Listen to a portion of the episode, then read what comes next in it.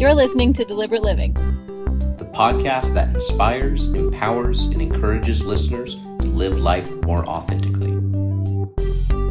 My name is Holly Priestley, and I'm a nomad, coach, creator, and outdoors woman. And I'm Beers, a vagabond, joy artist, permissionary, and story breaker. We explore different ways people choose to ditch the prescribed life we've all been sold and live on their terms, finding freedom and happiness however they choose.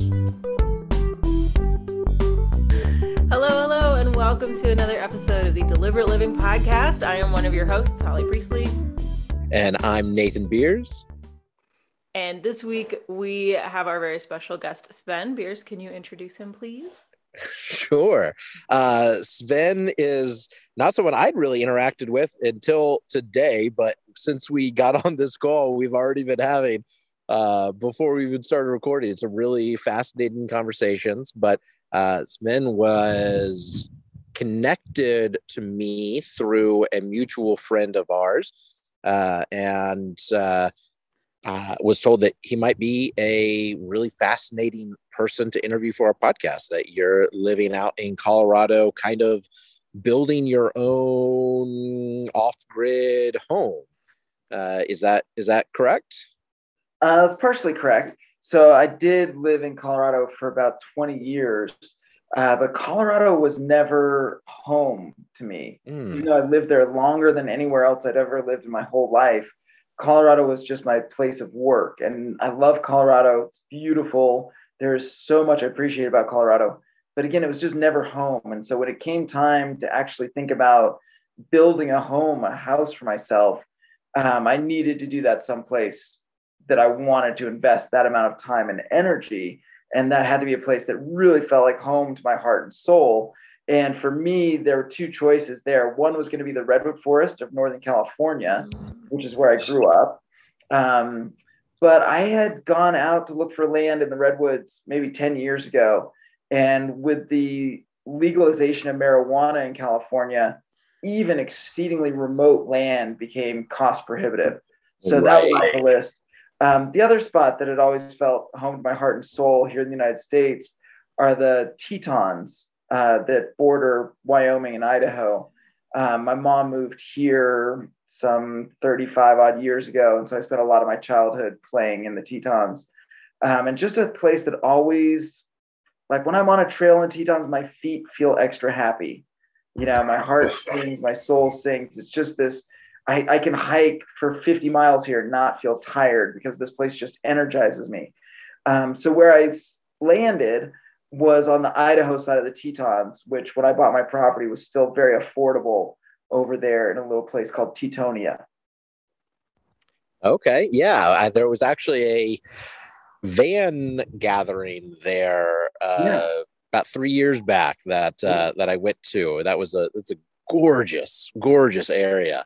Yeah, uh, that Teton Canyon. Yeah, yeah, that pass over the mountains from there uh, gets gets pretty hairy, but uh, yeah, yeah, absolutely, it's, it's gorgeous. Especially if you're from some of the flatter parts of the country. You know, even for me, driving Teton Pass on a winter day, it's it's very steep.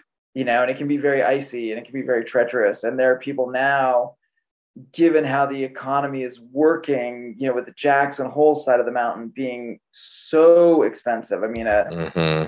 most basic little condominium is close to a million dollars. You know, uh, any kind of tiny little home is well over a million dollars. Um, and so most of the workforce who lives, who works here has to drive in either through the Snake River Canyon, which can be prone to avalanche, or over Teton Pass, which can have avalanches and just be treacherous on a daily basis. Yeah, uh, but that's the the fact of life in pretty much all the mountain towns now throughout the Rocky Mountain West. The workforce is not able to afford to live where they work. Absolutely. I lived in Colorado for about seven years before I moved into my van. And uh-huh. like just in seven years, you saw it change, you know, and like the people who lived, who who lived there full time and who worked there and sustained the visitors and the and the part-timers yeah. timeshare people um couldn't afford to live anywhere and i know that up in the jackson hole area it's just gotten more exponential which is pretty wild yeah Yeah, yeah, it really is. I mean, when you're talking about, you know, a family of five living in a two bedroom apartment and spending like $2,500 a month for a mortgage or not for a mortgage. I mean, that's you should, if you're spending $2,500 a month, you should be paying a mortgage and owning your own home. But instead, you're spending that for an apartment. Yeah, just insane. Yeah. You know? Tell us a little bit about this place that you are building for yourself there. Yeah, and so it really ties into kind of this conversation around financial equity and whatnot that we're touching in on here, which is that for myself, you know, I, am sitting in my mom's house, which is in Jackson Hole, which was built back when things were a little bit affordable here, um, certainly more so than now. But you know, I saw the writing on the wall very early that at a certain point, my parents will be forced to sell this home because they won't be able to afford the property taxes. You know, as the real estate value just goes up, up, up, up, up, up, up, eventually all the locals get pushed out because they can't. Right. On a, on a house that you own outright, you can't afford to stay in it because you can't pay the annual property taxes. And so that's a really grim reality that I very much want to avoid. Um, and so my goal really was to build something very affordable, you know, very sustainable and something that that I wouldn't cause me great financial stress throughout my life.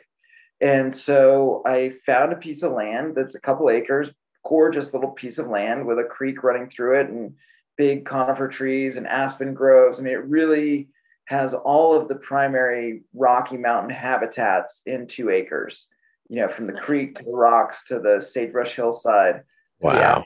the meadows to the conifers. It's all represented. And so it's a, a very big two acres because there's so many different habitats contained within it. It's like going through a house that has one room after another. You keep finding new spaces on the land. And so it was very, when I found the land, all of my creativity was just firing off the hook you know, there's just so much like, oh, over here, I'm gonna little fort over here, I'm gonna build a little rope bridge, and I'm gonna do this over here. And just is so exciting creatively because there was so much to work with there. And then um, you know, the goal has really for me always been to live sustainably. And so in this case, that means really building in harmony with the landscape. Like I've got a creek that's, you know, I'm right on the edge of my building envelope. So I'm 55, 60 feet from the creek that creek is likely going to flood someday. So I need to build planning for water to flow, in this case, under my building. Um, you know, part of what's so wonderful about the property are all the trees for me. You know, having grown up in the redwoods, I love being around the trees. And so I'm not going to clear cut the property so I can build some giant house. Instead, I drew the perimeter of, of this current building to fit within the layout of the trees. So I just have nestled it right into the trees. Um, one of the major goals with the house is to be very water conscious. So I'm building a house that I should be using five or less gallons of water per day. Um, and that means dry composting toilet, you know, gray water goes into some garden beds to water some plants, um, which that is also driven by the fact that I'm, because I'm close to the creek, I cannot do a traditional septic system. So it's basically an above ground, fully sealed leach field where you're using that gray water to water plants and evaporate off the moisture. Um, but there's no chance of any of the gray water, kitchen sink water, ever getting to the creek. So the creek stays pure and clean. Um, and then, you know, being as energy efficient as possible. So doing thick walls, lots of insulation, um, and the one of the most fun aspects of the whole build has been salvaging materials. I happen to be very fortunate in living in a community where our landfill allows us to salvage. And so the entire exterior of my house came out of the dump. Whoa. All the metal siding, the front wall is really beautiful cedar siding, that all came out of the dump. My biggest window in the house, which is a seven foot by four foot window, that came straight out of the dump. Um. Yeah, I mean, so I've probably, I would say I've salvaged close to fifty thousand dollars worth of my building materials, which is probably about a third of my overall cost. has come straight out of the dump. And the house is beautiful. It doesn't look like a, a shantytown shack or something. It looks gorgeous, you know? Um, and so it's, you know, in any creative project, having some constraint or limitation allows you to drive the creativity. If it's just a blank slate, it can be too hard to figure out what to do. But having these materials started driving the design on the exterior and how I wanted it to look and that sort of stuff. So yeah, it's been a super fun, super engaging, awesome project. And because I'm able to engage it in this way, the house has a living feeling to it. It's it's it's a piece of art as much as it is a home. And so it has all that energy that I put into it that just makes it feel so alive, even prior to being complete. So that's love, I love that so much. Yeah. Uh, what what are you doing for you mentioned the composting toilet. What are you doing? Are you sourcing any of your water from the creek or your electric from the creek in any way? Or uh, what are you doing as far as as those uh, quote unquote utility items go? Yeah, so electricity, um, I'm very fortunate in that I have like this very wilderness setting. Feels like you're in the national park, but I am on a county maintained road. So I'm at the end of a dead end road, so not much traffic, but I do have electricity running down the street and I do have um, a phone line. So I've got internet um, and I, it means I can do grid tied solar. You know, my goal is again okay. be sustainable. I want solar energy, um, but not having right now with the battery technology not being quite where we want it to be. I'm very happy not to try and do a battery based system. You know, right, so- right, yeah. That that with with it being so wooded and at that latitude, that's uh, that'd be a little more complicated. Yeah, and I think I think it could be done for sure. I mean, we've got enough sunshine and you know, but it's really nice not to mess around with batteries given how expensive they are and how much maintenance they require. The solar panels have just been plummeting in price and skyrocketing in performance. So the panels yeah. are awesome, the inverters are awesome, the batteries are really still the weak link. So being able to just patch right into the grid, you know, pump solar out when I'm out traveling, when I'm not using much electricity, I expect you know, so all the electricity, the heat in the house will be electric, which is not the most efficient way to generate heat. But if you're pulling on solar, it kind of doesn't matter because my my right you're converting that sunlight into electricity with and then into heat and yeah it's yeah yeah exactly so you're not drawing that much off the grid right right exactly and ideally we'll see if i guessed correctly off the bat with how many panels I got. Um, but ideally, I want to kind of break even. You know, I'd love to be generating a little more electricity than I use. Um, but given how I think thermally efficient the house is going to be, I don't think I'm going to need much electricity for heat. You know, I've got good passive solar, some good sunlight coming in through big windows on the front, um, and then good insulation and a really tight build envelope. Um, so I think I think it would be pretty good on energy consumption. And then um, water, ultimately, I'm going to see if I can get away with a hand dug well, like a shallow 10 foot well, because I am right on the creek and the water is there's there's water pretty low, you know, shallow in the ground. Right. Um, and given how little water I'm using, I think I'll be able to do that, but we'll see you know, wells are expensive to have dug if you're going down 40, 50, 100 feet. Mm-hmm. And I could truck in a lot of water before it made sense to pay for a 100 foot well. So it's either the hand dug well or it's a water tank, you know, collect some rainwater, melt some snow, bring a little in from the grocery store, whatever, you know. So we'll see how that plays out. That'll be later this summer when I start looking at well stuff. So what's your what's your background experience that you have the skill set and the mindset to step into a project like this? Yeah, you know, um, I've I'd never done construction before. I've done little projects here and there, uh, but I grew up watching my dad totally like as when I was like four years old he built an addition that kind of doubled the size of the little farmhouse we had on the north coast of California. So I just knew in my mind, I just knew it was possible. Like normal people right. can swing a hammer, can drive some screws, can cut boards. It's not rocket science.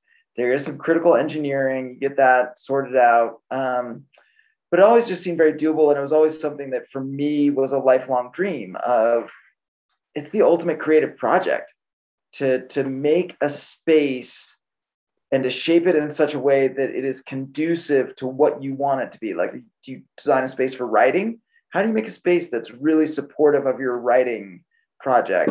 How do you make a space that's really supportive of your pottery work or your office, whatever it is, right? What's a good kitchen that makes it really fun to cook? So I've always loved playing with inhabited space and trying to make space work well for what I want to do in that space. And so it's just the perfect culmination of that lifelong mini exploration of let me build a space from scratch that will support me in doing what I want to do in the world. And part of that also stems from being a lifelong circus artist. Normal houses are basically worthless to me. Normal houses have a lot of features that I don't need and tend to mm-hmm. lack the couple features that I do need, which are open space and high ceilings. Mm-hmm. Right. You know, I don't need a luxurious bathroom. I don't need some super bedroom. I don't need so much of what a normal house has. What I need is open space to do my work. Um, and so I've always kind of known that ultimately I was going to have to build my own house. Um, but really, you know, this has been learning on the fly. I think it's, I'm almost embarrassed to say it, but I'm going to be coming up here on one year of working on the electrical work because there was so much to learn. I've never done, you know, anything other than replacing an outlet or a light switch. And so to go from that basic electrical work to I have now wired my entire house, I've wired my electrical panel, you know, doing all of that like full electrical wiring for the entire house. There was a lot to learn and even just to learn about what are the component pieces that get used to mm-hmm. do very simple tasks and when you're working with both DC and AC like that, you got to go through all of the the inversion steps and yeah, just understanding the way it travels differently and yeah. Right. Yeah. Yeah, so that that has taken way longer. Um, and so in terms of your original question of what's the skill set that gave me the confidence to do this really is sheer stubbornness you know that may be my greatest skill here just you know and as a circus artist a juggler you know tenacity the ability to persist and to try something over and over and over and over until you get it you know that is ingrained in me for my entire life. So i'm just not afraid to tackle a project that is going to take a long time that's going to require a great deal of patience and persistence. That's just innate for me. Um, so that's been a lot of it and then Is I do have house? meditation background. I've made circus props for myself. I've, you know, helped my dad on carpentry tasks around the house. Like there was enough that I know how to use a drill and, you know, most tools with a reasonable skill. You know. My my downside is that most of my fabrication was actually building bicycles, so working in a machine shop. Um, and so I'm always trying to get wood to behave like metal I want to be able to get things to within a thousandth of an inch tolerance. And you can't buy a straight two by four anymore. They all have these right. curves in them. And it's so maddening to try and get something to be straight when you're working with warped wood that's available now due to the smaller trees that we're able to harvest. So yeah, sometimes I have to remember, okay, this can actually be within a quarter inch tolerance. It doesn't need to be a thousandth of an inch. Decision, you know. So does your municipality, uh, whatever county you're in, do they are they requiring your house to be built to code in any way? Are they oh yeah like coming in and doing inspections and things like that? What has that yeah. process been like from from a logistical standpoint? Like if somebody wanted to do the same thing you're doing, like what do they have to be aware of? Yeah, I mean certainly I do know some people who have built very off grid and completely just have not told the county that they're doing anything you know I do not recommend that. Fire. right, exactly. Because at any point, somehow, like you get a new neighbor who does get a yeah. building permit, and now the inspector comes up and sees all these buildings on your property or whatever, and you're in a whole lot of hot water. For me, it's been incredibly important to do everything by the book. I don't ever want to deal with getting in trouble or any of that kind of hassle, you know? Yeah. Um, the good news for me is that being in a smaller, more rural county, the building department has been amazing to work with. They've been so friendly and so helpful and just so easy to deal with. Um, and so it's like I can just walk into the office anytime and be like, so I'm at this point in the process. What do you guys need from me? What am I supposed to be doing? What's the next step? And they just go, oh, well, here, do this little thing, fill out this paperwork or whatever. Um, so it's been really great. It's been really good. The inspectors are super friendly, super helpful. They've been out a bunch of times and it's kind of funny because you know i'm taking this artisan approach to my build mm-hmm. um, every builder who has seen it and the inspector every time he comes out they're like kind of blown away at the quality of the build because i'm just building to that sense of like when i've made things in the past other prop projects or whatever for my circus arts you know when something feels solid and tight and it feels right mm-hmm. you know you just it has that feeling it's like you know, a nicely made car versus a cheap one, you know, where you're like, I better close this door really gently because I don't want to break the handle versus like, ah, it just feels solid, you know? And so I'm building to that that sense of just everything feels solid, it feels tight. I know it's secure. I'm looking at how the hardware is coming together. I know it's bomb proof. Um, and obviously, in modern construction, a lot of stuff is just slapped together really fast to get it done quickly to prefab and yeah, yeah, just kind of yeah, quick, just slap it together. Mm-hmm. Um, so that's been nice to get that feedback that that they're like, wow, you're doing a great job out here, you know, um, and equally really nice because the county now knows that I am striving for a high quality level. Yeah. And so when I approach them with stuff like, okay, so my water system's going to be non traditional they know I'm the kind of person who's not trying to skirt the law or not trying to do something cheap or just make it easier on myself. I'm actually trying to build to a higher standard. Mm-hmm. I just need to do it in a different way because I'm not allowed to have a septic system. So it's building that trust.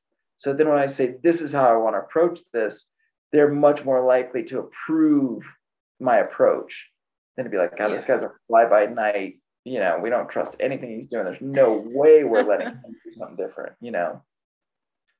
So yeah, everything's by code and that's just really critical. And especially like with the electrical stuff, I don't know enough about electricity to want to make a variance.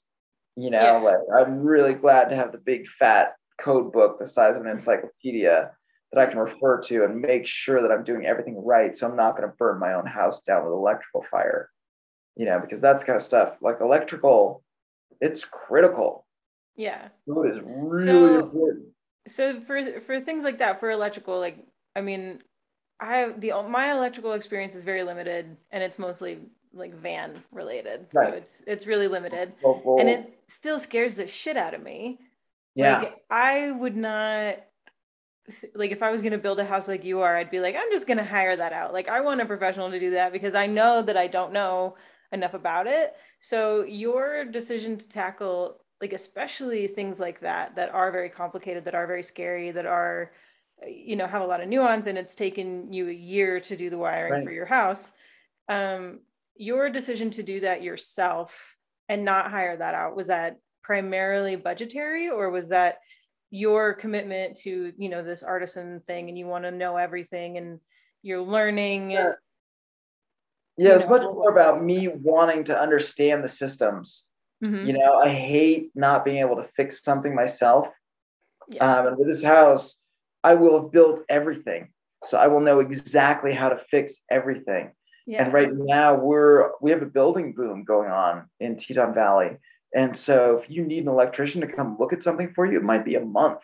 Yeah. You know, might be a couple months if it's a significant project. And I, I have no patience for that BS. Like I don't I don't want to sit around. I want to just like I it's there. I'm just gonna fix it. Um, so yeah, there was a really strong drive, especially with the electrical work. That was definitely the area of my least expertise mm-hmm. you know? Um, and I knew it was going to be kind of the crux of the whole project because this is where I'm having to learn everything from the ground up. Um, but that was really important to me to be able to understand it. And now the thing is, I could wire a second house in a month by myself. Yep. Yeah, and I could do a second house, much larger house, because most of the work it's it's relatively straightforward. It's not physically taxing. It's just knowing how things are supposed to be done. You know, and so now that I know that, it's like no problem, and I'm so excited to have that knowledge base. I mean, having learned what I did with wiring the house makes it much easier now for me to approach electrical issues with my truck because I understand electrical yeah. systems so much right. than I ever did. It's transferable. yeah, yeah, totally. Super valuable skill set. And, and I experienced a lot of that with. I, I, lived in a number of different vans or rigs, and uh-huh. the the first one I was in long term, I built myself from the ground up, and similarly, I didn't have any experience. I was kind of learning it as I went. Right. And later, when I bought a different rig, the electrical system specifically was just a mess. Uh-huh. And it was literally, there was just this clump of wires, no telling what was what for what. And it was, uh, it was just a nightmare to try to troubleshoot anything right. that wasn't anything. working. Whereas mm-hmm. in my my prior rig, because I had done it all from scratch, I knew like when something wasn't working, I could just mentally think through, oh, oh yeah, it's either here, here, or here, right. and I could go and check check those and be done with it. Right. And so yeah, it's it's it's amazing how much it in the long term helps to simplify a lot when you yeah. have built it and you know yeah. where everything is. Yeah, and to take the time. I mean, I've really taken the time with my electrical on this to make it a very clean and clear wiring configuration. You know, so given how small the the building is, it's 500 square feet. I could have you know 10 circuits for the whole building. You know, and that's because the oven has to have a dedicated circuit. The refrigerator has to have a dedicated circuit. There are certain things that require dedicated circuits, but literally the rest of the building can all be one circuit. Right. But in terms of keeping it a system that's much easier to relate to and process and work on, and you know there is a workshop aspect to this, so I don't want to blow circuits when I'm using heavier tools. Um, I basically broke it out into like almost 30 circuits. I think I'm at like 28 circuits you know and so that means everything is really segmented in a very clear logical fashion and you're never worried about like in any room if you blow a circuit on an outlet you don't also go dark you know the lights and the outlets are always separate so you always got right. one or the other um, and all those different spaces are fully separated so you're never confused and this kind of gets back to the safety a little bit holly you know if I'm working on this particular wall of the building in this area, it's on this one circuit. And there's not like another weird outlet that happens to be patched in there in another room, which sometimes happens in buildings. So I've really done that. The other thing on the safety side, because I also have a very healthy fear of electricity and the power that it can conduct through you with potentially lethal effect.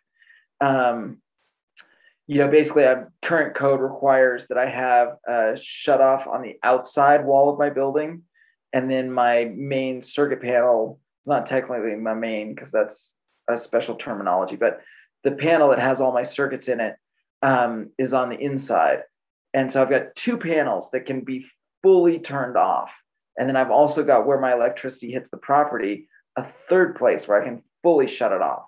So it just gives me supreme confidence that there's no electricity moving anywhere through the building while I'm handling wires. And that's really nice for a beginner like myself to know like everything is fully shut down. I can check it with the little meter. And yeah, there's no chance for me to get electricity because there's no electricity in the building when I'm working on it. Hearing you talk about this uh, and knowing that you're a circus performer, uh-huh to me where my mind goes is some of the parallels potentially between the your attitude towards working with the electricity and the way I've heard other circus performers talk about dealing with fire when they're doing fire spinning. And uh, it is is that an accurate comparison? And has that influenced um, your the way that you're working with it? Yeah i certainly would say that. And you know it really goes all the way back to kind of my personality as a kid. Like i loved riding my bicycle and being really physically active. And i had a very clear recognition that if i get injured i don't get to play. And so injuries yeah. are not acceptable. And then that certainly feeds into then me a little bit later in life becoming a circus artist as a 13 year old you know there's so much that i do that the audience believes is very dangerous. And if i was doing it at that moment for the first time it would be stupidly dangerous but i'm not doing it for the first time it's stuff that i have progressively worked on i've built skills on top of skills on top of skills mm-hmm. over decades so that i can do something that is exceedingly dangerous, but I am fully in control. I know exactly what the variables are. I know exactly what I need to pay attention to.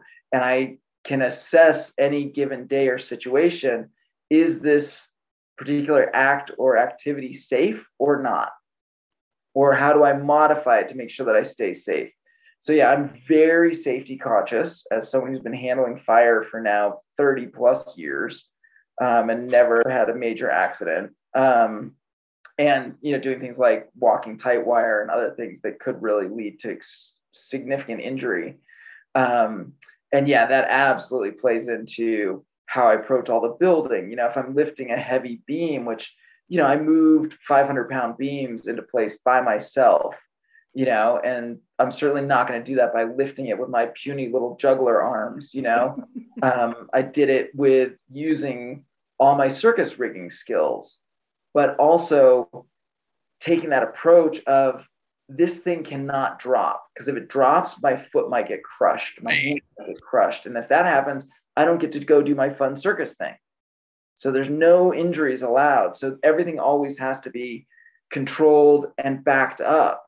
You know, when you're lifting something really heavy like that with come alongs and winches, it's like you've got your primary winch or come along that's that's lifting it, and then you've got your backup. So if that thing fails, it doesn't drop to the ground or collide with me. So yeah, it, it, it, it all really interweaves very closely my approach to how I um, deal with dangerous circus skills and how I handle the building process.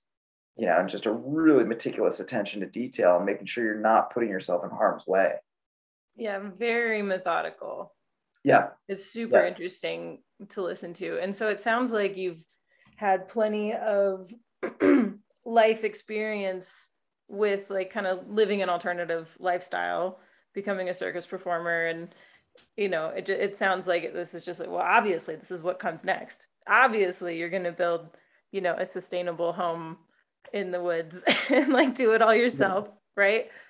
Yeah, absolutely. and you know, it really is one of those things where it's like from the time that I was a little kid, I was out on the fringe. I was always felt like I I did not I always I always had an easy time getting along socially with everyone, fitting in in that sense, but I always felt very different. I'm like, I'm not clearly not doing the things the way that normal people do them, and that's just fine. And so that having had that as a young kid and parents who embraced that with me and just gave me unconditional love and were go do your thing, little weirdo. Um, it's like there's never been any thought or concern around doing things in a very different way. You know, so when I graduated college, there was no hesitation to dive full time into being a self employed circus artist. And there was never any doubt that I could somehow figure out how to make that work and the same thing with tackling a you know a huge project like developing a property doing all the environmental planning all the different elements it's just like yeah i i i know how to juggle nine balls. You know i put in the time to do that. So building a house from the ground up totally by myself feels very approachable to me. You know? So are your parents um you said that they were always very supportive of you and your choices and your lifestyle, your personality. Are they on like kind of an alternative journey as well, or are they more just you know kind of your average parents and and then they have a circus performer as a kid and, and yeah, embraced it rather than trying to like shove you into a box? Yeah, I certainly wouldn't call them average parents because they, you know, as I've known other people through life, I recognize that my parents are superb parents. They really did the critical things very well, which was to provide that foundation of unconditional love, which then gave me the security to launch out and try really difficult, risky things where I might fail. Um, but in terms of lifestyle at this point, they lived pretty normal American lives. You know they when i was little they had kind of been part of the hippie back to the land northern california go buy a little eight acre farm and you know uh, live a semi alternative lifestyle. I mean my mom worked in a hospital my dad worked in a printing shop but my dad also could build just about anything and had a little hand printing press that he used to print his own books where he literally took every single letter and placed each little metal letter into the t- type tray, carved every illustration by hand, and made a book from scratch. Wow. Oh um, and so I was exposed to that kind of mentality, you know, which for me then set the stage for like, yeah, you can just build stuff if you want. That's not a problem. You don't have to go buy things, you know. And in fact, there were certain toys I wanted as a kid, and we didn't necessarily have the budget. My dad was like, well, we'll just go make it you know and we made a version of the toy instead of buying it and so there was always that awareness that we can do these kind of things you know that's very I think that's awesome i wish more people had that growing up i mean and that's kind of the point of the podcast right is to share those stories and to share ways that people are living deliberately alternative or just you know deliberate living in whatever way. And it sounds like you got off on cutter. a really good you got a, you got off on a really good foot. Yeah absolutely. And and you know, I, I really do owe so much to my parents because there was never a doubt in my mind that they would love me no matter what harebrained idea I had, you know, including like when I was in college between my junior and senior year, I knew I didn't want to just come out to Wyoming and work in the retail store that my mom managed. You know, I had done that for a few summers and and it was fine. I mean, it was a very cush job. I got to spend half an hour a day just juggling in the store because there was a lull when the shootout happens on the town square in Jackson. Um, so I mean, it could not have been a better retail job. But I knew I was at the point where I was like, I need to now really invest in my circus arts skills. And this was before lots of circus camps and circus schools were around. So it was up to me to just invest the time. And I just bought a plane ticket to Europe. And I flew to Europe with basically $350 to last me three and a half months in Europe. and by the time I got to, wow. to England and spent some time with one of my best friends there. So by the time I hit France, I had $50 to last me three months. And I had to pay for college the next year. so I just threw myself into the fire basically. I said, okay, like I've got literally a handful of change in my pocket. I'm not touching that $50.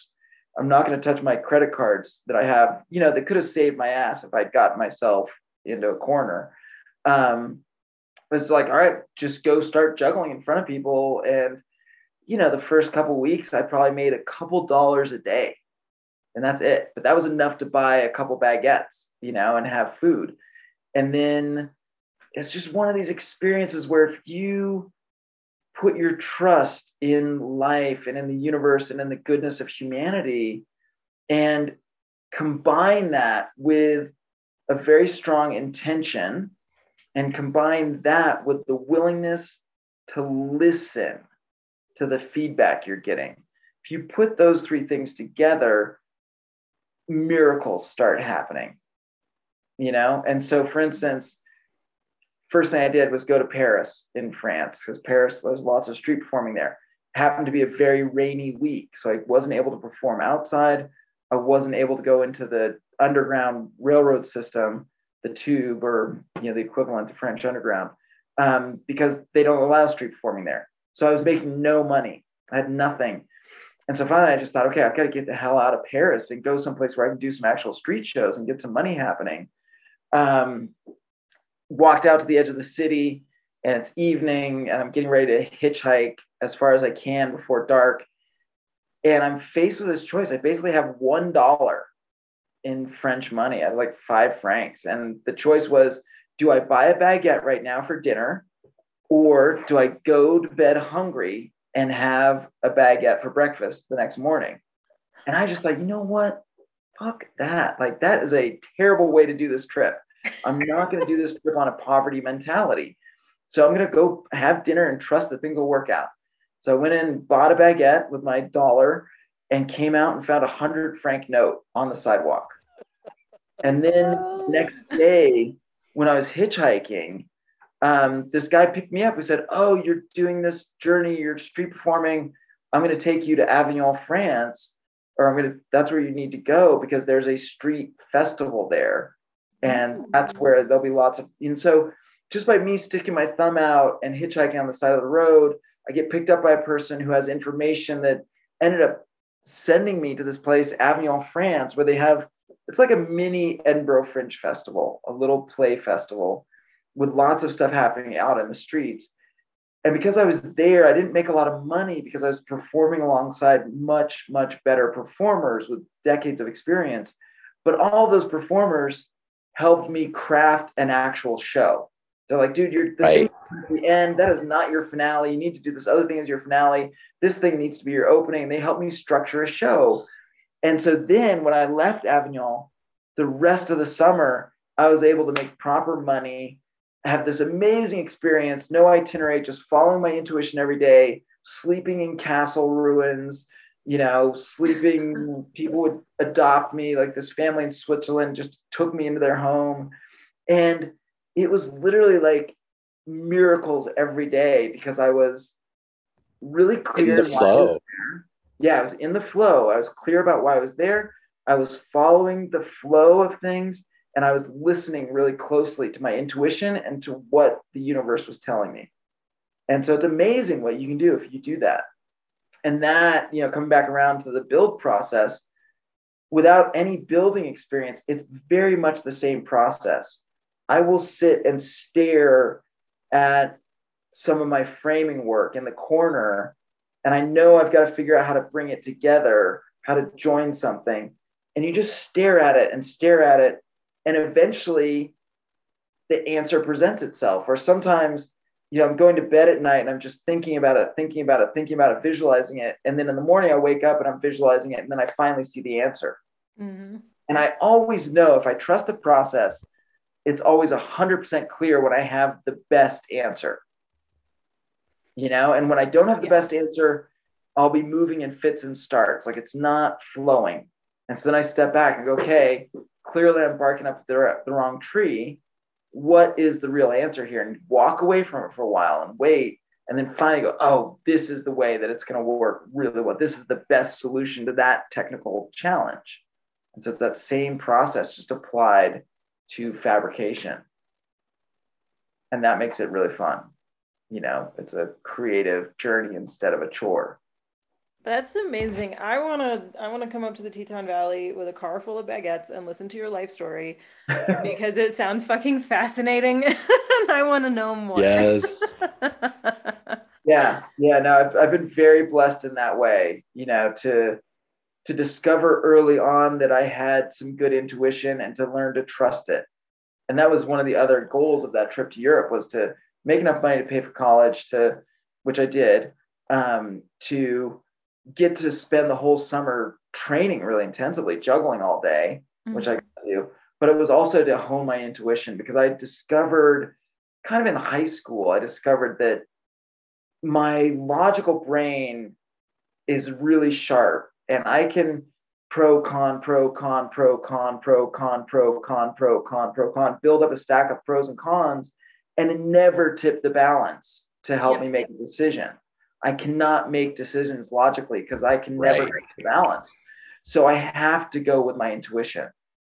And so having learned that early and then having created projects where I forced myself to hone that intuition you know, then gives me the confidence to tackle something like building a house because I know I can intuit things that I don't have any right to actually know because no one's ever taught me. if somebody who was listening to your story right now was like, man, I wish I had stronger intuition. I wish that I could talk to my intuition as clearly as this guy does. What kind of advice would you give to somebody who's who struggles with their intuition? I believe that everybody has intuition, that we all have a gut yeah. instinct or, you know, whatever. We all have different words for it. Sure. Um, but I and I do think that it's a skill that you can grow, that you can strengthen it's a language that you can learn to speak. How do you suggest somebody start that process if they don't have one? Yeah, I mean the the first thing and this is just me personally, but I'm sure it's true for a certain percentage of people. My intuition is totally heart centered. So if my heart isn't open, I'm not going to be on my game. And so I know that I've got to navigate life in a way that I really keep my heart open energetically um, and if I'm starting to shut down, you know, maybe I'm in a relationship and I'm a little bit, you know, like, do I really want to? I'm afraid of intimacy right now. I don't know. And I start closing down, everything gets messed up. I don't have the clarity that I'm used to. So I've got to very actively tend to making sure that I'm keeping my heart open to life. Um, and then from there, it's a game, you know, and you like, there are so many mm-hmm. opportunities. Like when you're driving through a city, right? And trying to decide, man, which direction is traffic going to be best? Do I take this off ramp or should I take the next off ramp? You know, I will imagine one choice. My hands are on the steering wheel, um, and I'll imagine one choice in each hand. Off ramp one is in my right hand, off ramp two is in my left hand. Which do I feel drawn towards? Do I feel a little more pull in the left or in the right? And so it's that kind of like moment to moment, day to day decision making oh, I'm feeling hungry right now. What does my body really need? You know, I know I want that mm-hmm. cinnamon roll, but is that what my body's really craving? Oh, an apple sounds really good. Okay, go get an apple.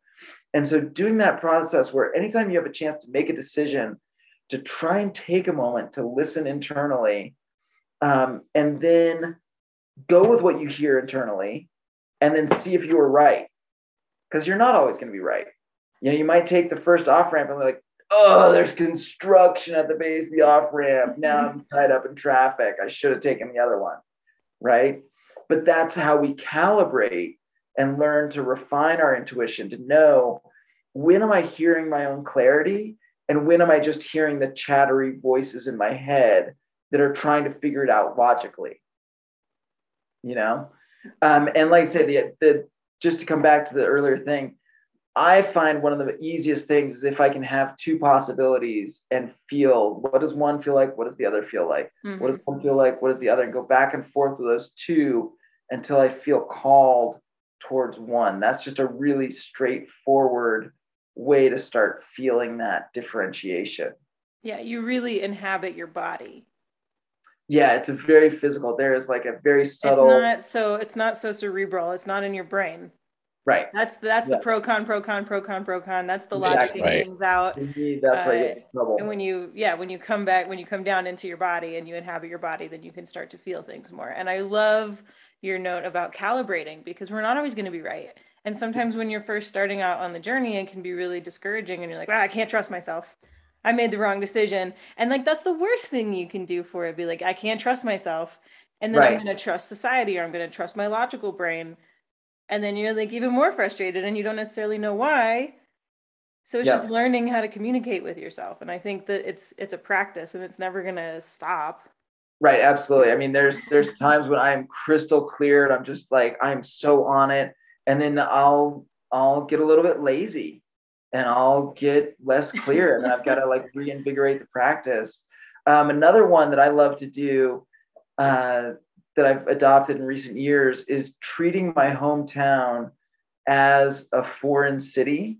Yeah. You know, you're traveling. Yes. When you're traveling in a place you're not familiar with, you tend to go with the flow more. When you're in your hometown running errands, you're like, I'm going to go on the logical map through the city from the post office to the grocery store to the thrift store to the hardware store. But if instead of instead of mapping myself logically through my hometown, if I can just feel like these are the things I need to do, where am I going first? Oh, let's go to the thrift store first. And invariably, what happens is I will bump into a friend of mine who, if I had run the errands in the logical sequence, I wouldn't have been in that store at that time to see them.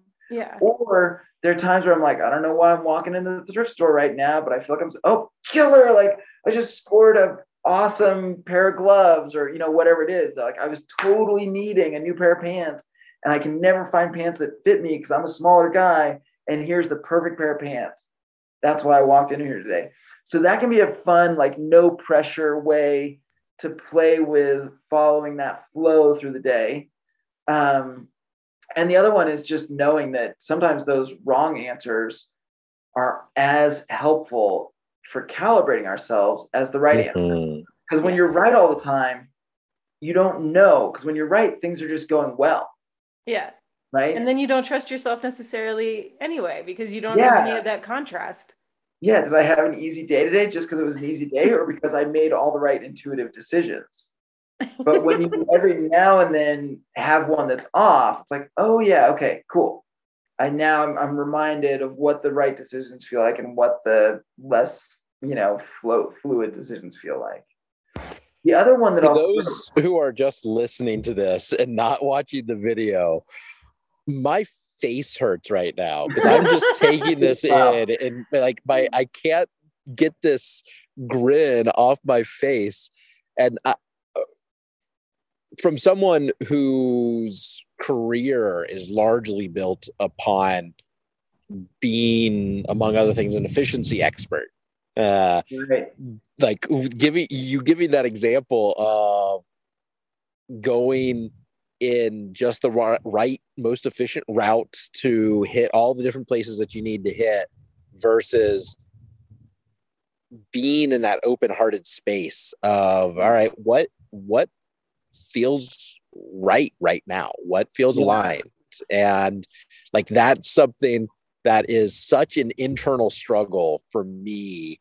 Sure. And and it's such an encouragement to me to hear you talk about that and to reflect in my own life how many times i have had very similar experiences to what you experienced in in France of right. just meeting the right person at the right time when you're just allowing yourself to be in the flow and to be in that abundance mentality and not operating out of fear or out of limitations and just yeah. letting what is for me come yeah, uh, we we we had an episode uh, a couple months back where we were talking about money and finances and mm-hmm. and how much in that arena I have learned to just right. trust that what I need is going to be there when I need it.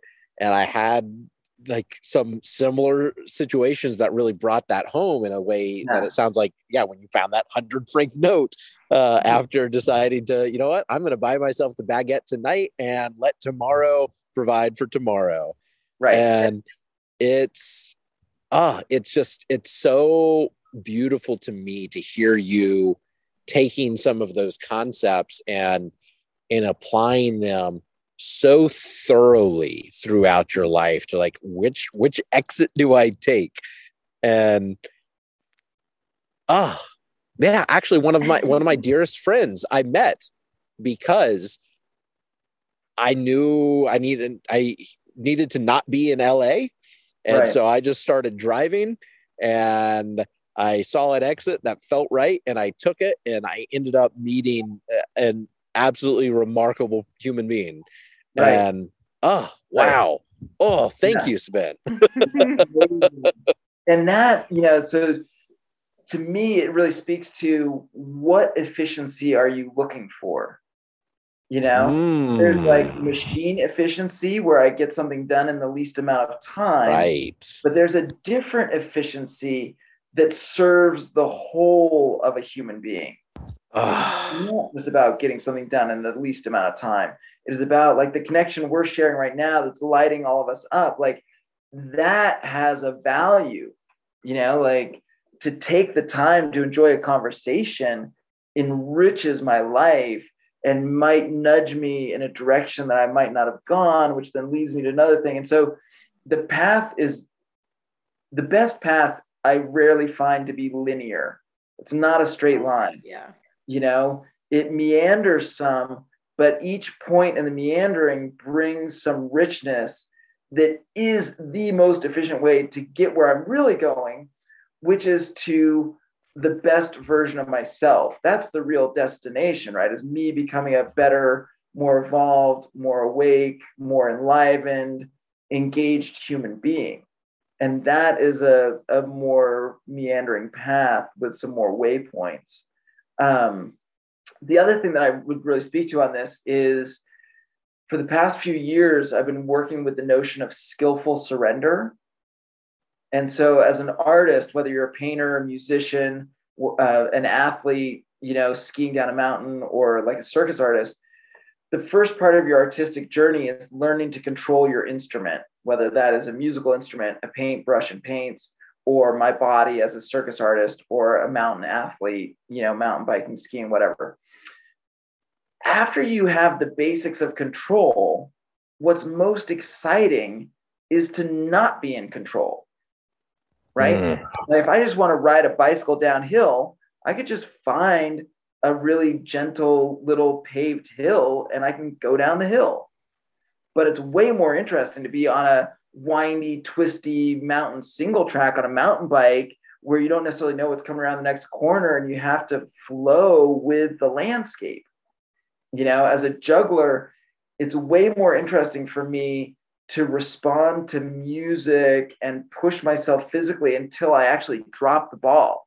When the ball drops, that's when something new and interesting can happen. If I'm just doing my choreography it's a little bit stale. There's nothing new that can happen. But as soon as life throws me out of my choreography, now new and exciting things can happen. And kind of bring this back around to our discussion of um, intuition and something like a build project or any kind of endeavor that someone might launch into. One of the greatest gifts of me building this house has been the complete restoration of my trust in the universe. And that has happened mm. by significant things going horribly wrong, seemingly. appearing to go wrong. I think we all know about that. invariably, at each point in this build where something has appeared to go off the rails or basically not go according to my agenda and what I was planning to do, invariably something better has happened than what I originally pictured in my mind. And so it has just really reminded me that even when things seem to go wrong, they're actually going right. I just haven't seen the conclusion yet. And so to really trust, like, oh, I made the wrong turn. Now I've got to stop for gas at this gas station because I'm running out of gas. Oh, but look at this. I met this amazing person who becomes a lifelong friend. Things yeah. appeared to be going wrong, but actually they were going right in a way that I just hadn't conceived of yet.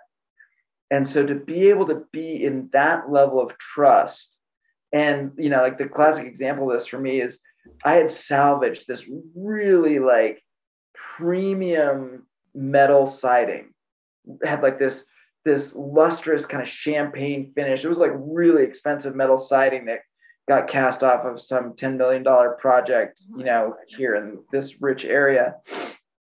And I was so excited that the universe had given me this boon of this amazing building material that I got for free. And I was going to use it for my exterior metal for the house. I did not know about galvanic reactions and the fact that when you stack that kind of metal, if there's any moisture between it, it reacts between the two layers of metal and creates white rust. And so mm. all of this metal, while it was being stored, got completely corroded and just destroyed. And so when I finally got to the point of like, okay, I'm ready to start doing my siding, and I uncover, I take the tarp off, and I uncover this metal, I find it all ruined. It's like went from this beautiful champagne, just gorgeous finish that was really spoke to my aesthetic as a color. Um, and now it's all ruined. I lost my shit. Like, my neighbor came home. I had a sledgehammer and a chunk of this metal. I took a 10 foot long piece of metal and crumpled it into a ball with my sledgehammer. I was so upset, you know, and I just, I have learned for me, it's much better to move anger in a productive way, let it move through instead of bottling it up and having it come out sideways later, right? So this is a safe way. I'm not hurting anyone, not causing any harm. I'm just getting this frustration out with a sledgehammer, just wailing on this piece of metal. As it turns out, I had salvaged a bunch of other metal as well, which has been what I ended up using. And I'm so glad that the original metal got ruined because in the end, the metal I ended up using is so much more beautiful. You know, and it's very clear to me in stepping back and looking at it all complete now that if I'd used the original metal, it would not have it would have not been good. It would have been very busy. It was had more corrugations vertically, and it would have just been way too visually busy with all these vertical lines. Whereas the metal I ended up using has a wider, you know, spaced pattern.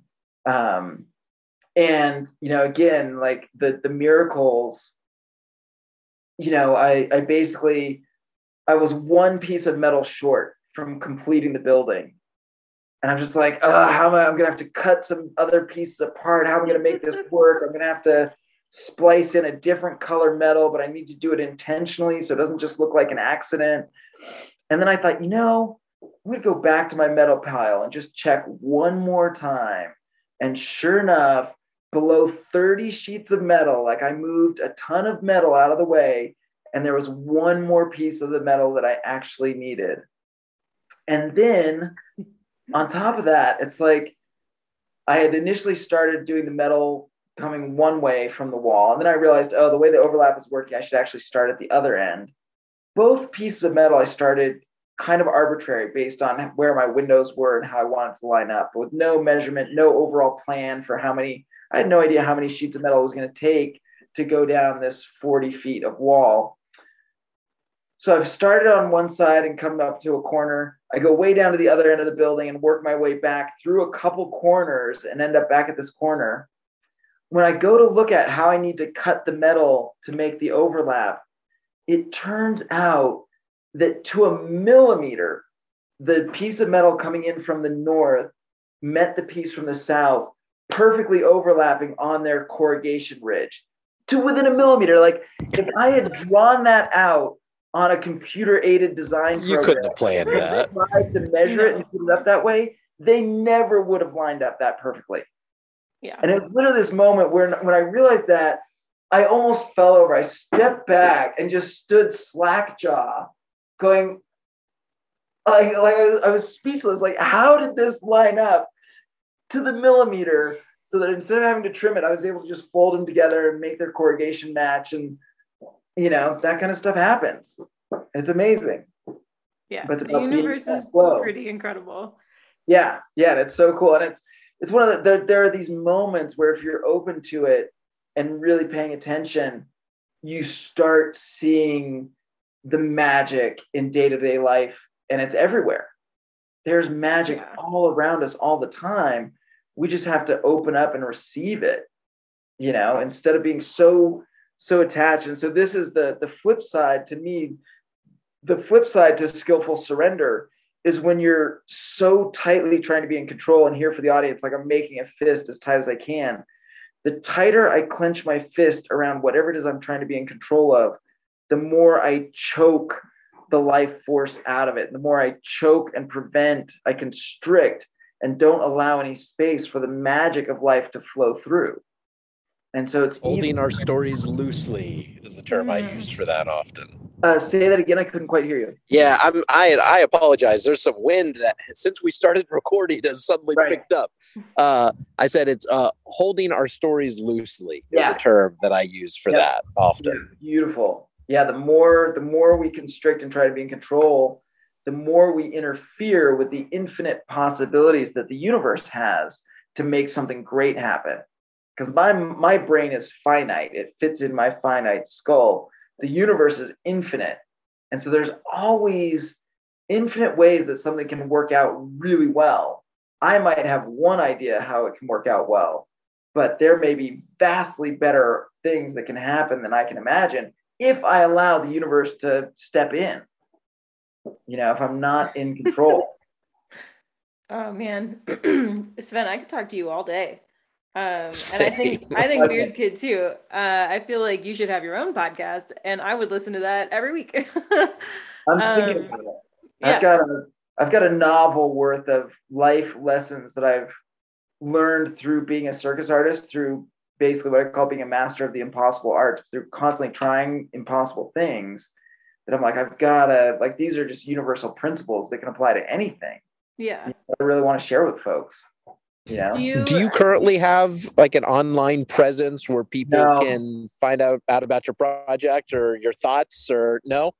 Not really. The only place That's... people can really follow like the build is my Instagram, which is Sventastic99. And we'll link uh, to that in the show notes as well, so people can yeah find you. But yeah, no, my online presence is a disaster right now because I've been so focused on just That's trying okay. to, to get a house where I could actually set up a computer. I mean, my computer screen looks like it's bleeding on my laptop because this computer has been used at like negative 20 degrees and the LCD screen didn't really like that. You know, so it's like I got to get my house built so I can set up my office and then I can work on my online presence again because my my website basically is so out of date that it doesn't even load anymore. Um, but really, that's kind of fine for me because this move to a new state, to the place that feels like home, to building a new house is very much a transition from the first chunk of my career to what I'm going to be creating next. So I'm kind of allowing myself to go invisible um, in terms of my websites for the moment, because I know once I build this house, I will have also created some significant internal shifting within myself. It's very much about rebuilding myself after some pretty hard experiences that I went through in Colorado. Um, and that you know i'll just speak to this this has been the other miraculous part of the journey for me is that in the past i was someone who could tackle anything you know just nothing intimidated me willing to work relentlessly. I've got i've never had coffee in my whole life. I've never had black tea. I've never had caffeine but i've had the ability to stay awake for days if i need to to get a project done. Um, i've just got this enormous well of energy i can tap into. But through a number of just devastating heartbreaks that I went through in Colorado, it kind of knocked the wind out of my sails, you know, and I wasn't as much in a state of trust with the universe. And so, like I say, this this process has really been about me rebuilding trust with the universe and life at large, but also having the opportunity to once again experience myself as a force of nature. There have been some days on the project, like I had basically a 24 to 30 hour window between storm systems in the dead of winter two years ago to get my roof on. And so I worked from 6:30 in the morning to 4:35 a.m. the next morning. And just in one continuous push, I put my roof on the building and then the snow started flying again. And there's been any number of just her- Herculean tasks like that as one person trying to do what normally is done by, you know, 10 people. Um, that have given me the chance to experience myself as powerful again. And so that has been immensely valuable. Um, and I forget where I was going with that. There was something else I was going to tie that into that process. Um, yeah, so the reinvention process that that there's a recreation happening within myself as I build a home for myself. That it very much is me rebuilding who I am and who am I going to be in the next major phase of my life, right? And so once that has been completed, then it's going to be really easy to deploy more of an online presence and what are the different areas that I want to share my gift with the world. Like I'm very much here to be of service to humanity. How is that going to play out in the next phase of life? I think we may very well need to have you on the show again sometime to talk about your your vision for what's next and what has what has been in the past and uh, in your mm-hmm. process of navigating through that. Yeah, yeah, absolutely. I'll tell you what, I definitely, I definitely think it's very much about all of us who have not bought into the system you know, who've chosen to van life, to go off grid, to do alternative lifestyles, to not just get the normal nine to five job, whatever it is. There are so many of us kind of in what I would call our mass peer group mm-hmm. who have seen that the system is not working on so many different levels, whether social equity, racial equity, economic, you know, environmental sustainability. We've seen that our whole lives. We know that we can do better. And I think it is coming time for us to stand up and take leadership roles because our leadership is just owned by the corporations. There, we don't have in politics, we don't have leaders. We have corporate puppets. Yeah. And so the only way we're going to address things like climate change and racial equity, social justice is us. We're going to be the leaders. So that's very much where I'm looking towards is how can I effectively, you know, be a leader and help address the issues that I care about so much in this world, which there are a lot of that need a lot of help right now. yeah, completely agree with absolutely everything you said and i think i think that we're all here for very similar reasons. Yeah um, and we will definitely have more episodes where we talk about things like that. This is definitely going to be one of our longer episodes i think but i don't i don't think that our audience is going to mind honestly. I think they're going to listen to it not a bit. like oh like i haven't I I saw the clock when I started recording, and I'm where's part two now. yeah, right. Yeah, but it doesn't. It feels like I've been talking to you for like five minutes. Like I have so much right. more I want to c- communicate about, and like I have so many more questions I want to ask. Um, but this is going to turn into an audiobook if we keep recording. So we're just going to have to cut it. But... And my battery's at 4%. So, oh, all right. Well, with that, a, um, deliberate conclusion here instead of just yeah. getting cut off by technology. Yep. Yep. So, uh, thank you to everybody who is uh, still here for this episode. Um, whether this is the first time you're listening to Deliberate Living or if you've been here since the beginning, which has been almost two years now. Um, I personally am super grateful for everybody for being a part of this journey. Um, and super grateful to Beers and super, super grateful to Sven for being a part of this as well. Um, mm-hmm. If you guys liked this episode, you know, you know the drill. Do the thumbs up, do the five stars, share it with people, subscribe, hit the bell so you get notifications.